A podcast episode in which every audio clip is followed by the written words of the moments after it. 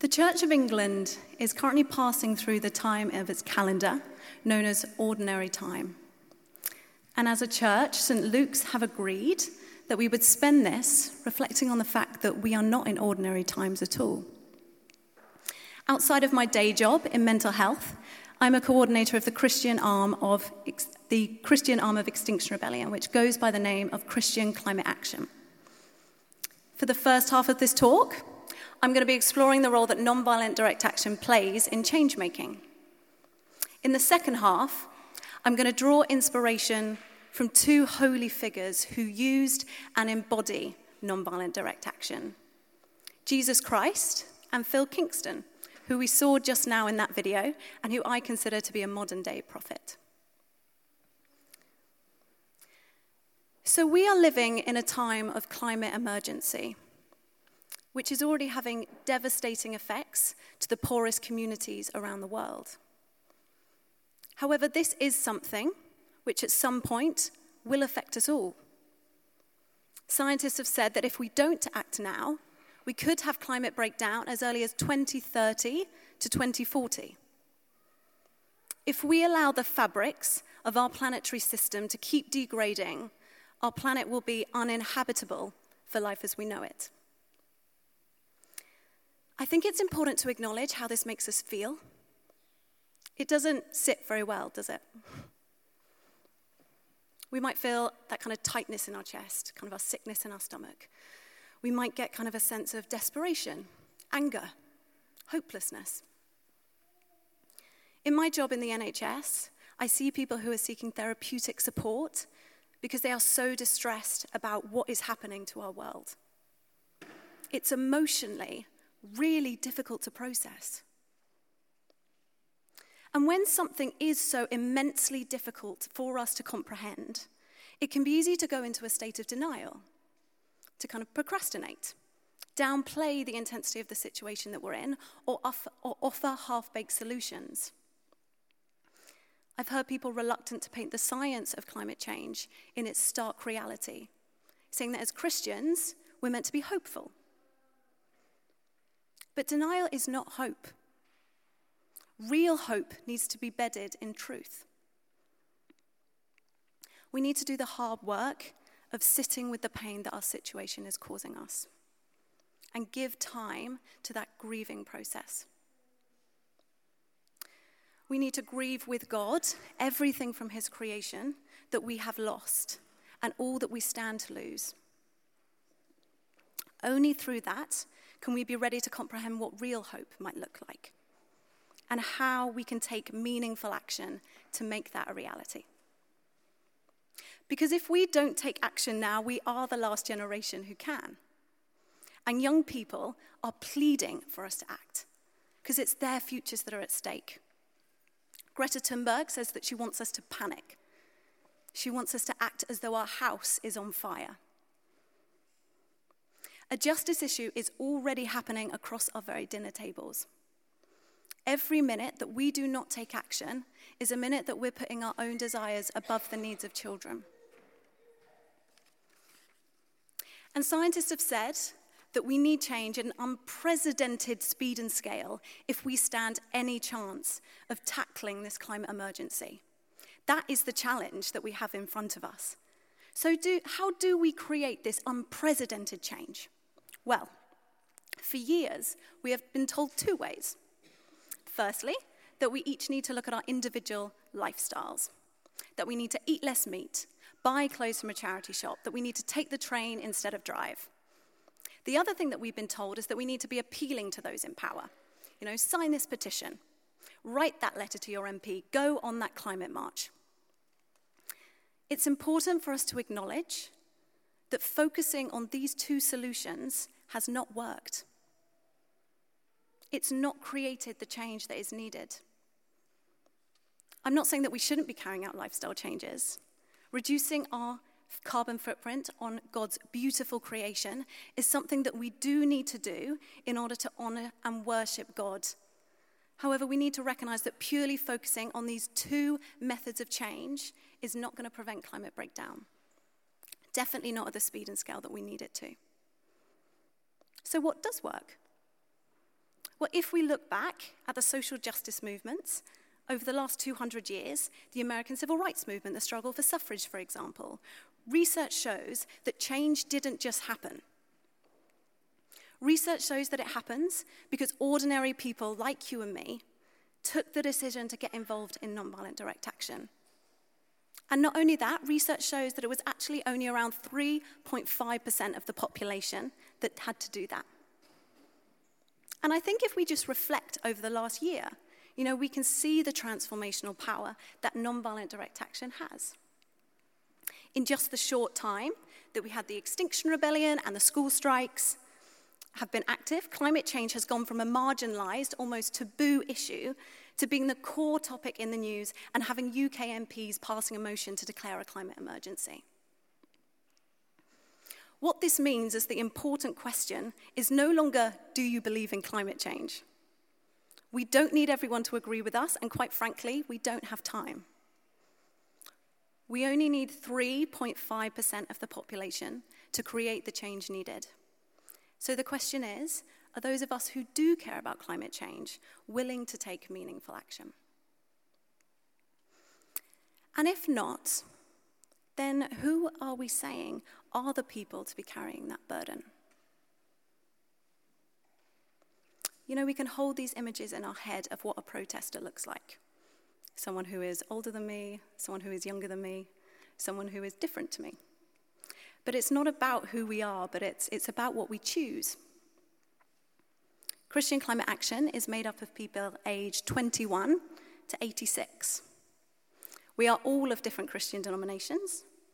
We're made up of parents, grandparents, members of clergy.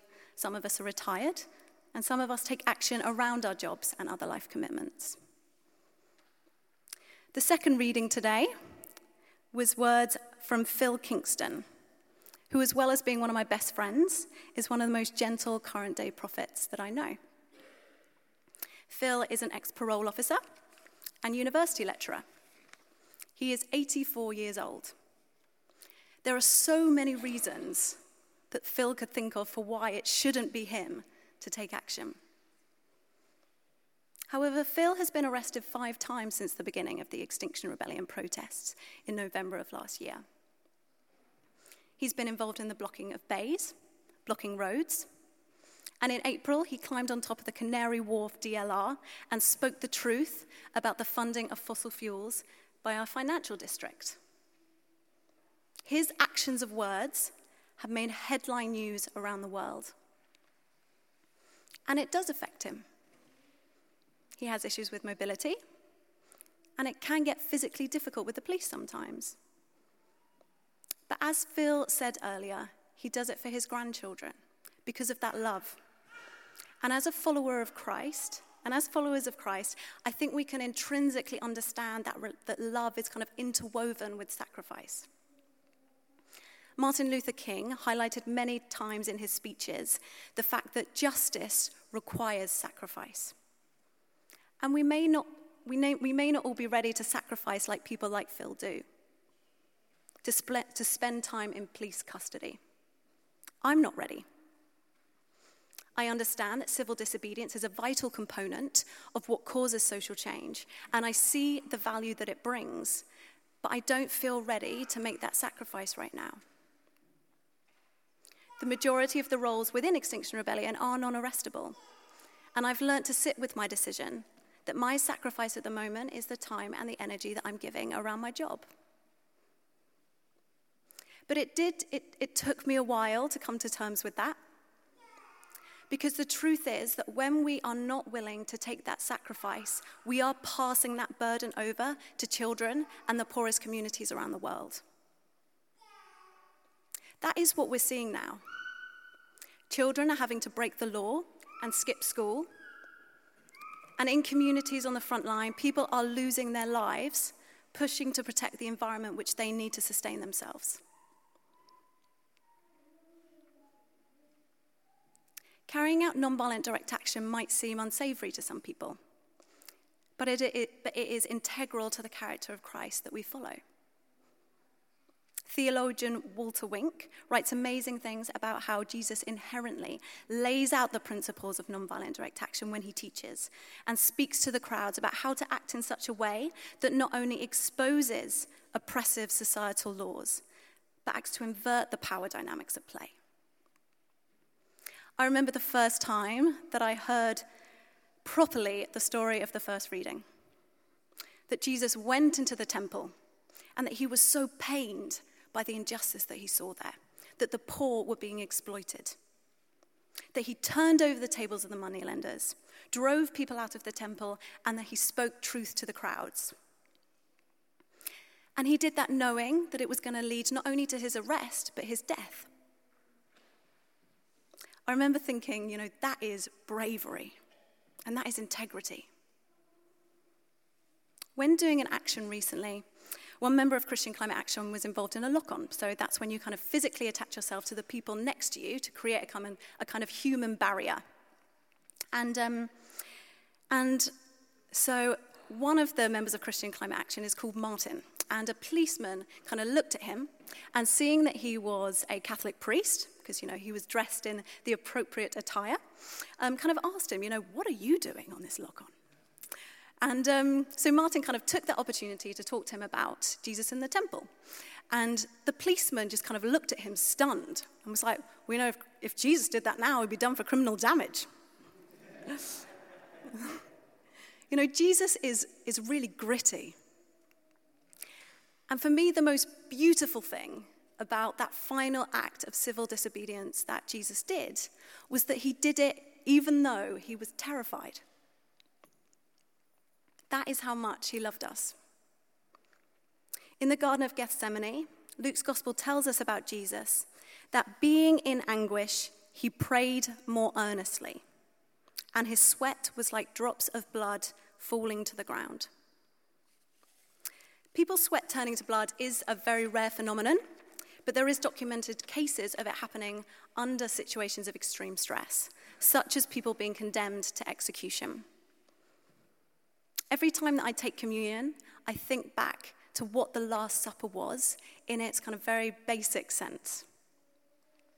Jesus saying goodbye to his closest friends.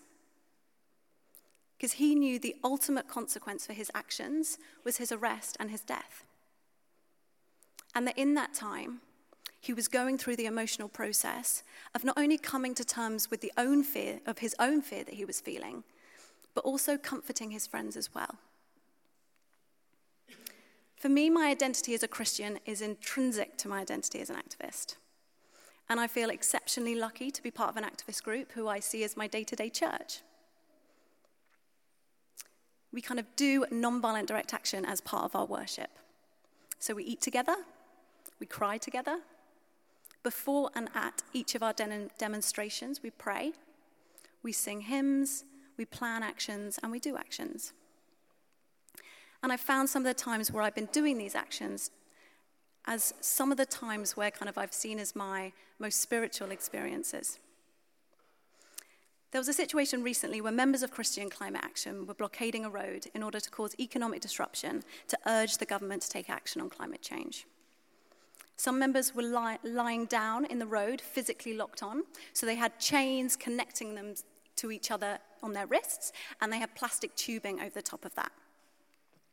And around us, some people started gathering and praying. So as the police started coming over and trying to kind of disperse the group, you could hear the soft mutterings of prayer, which created this beautiful peacefulness. And then the police started the process of sawing through the plastic tubing with a tiny little handheld electric saw. And there was just this thick stillness in the air.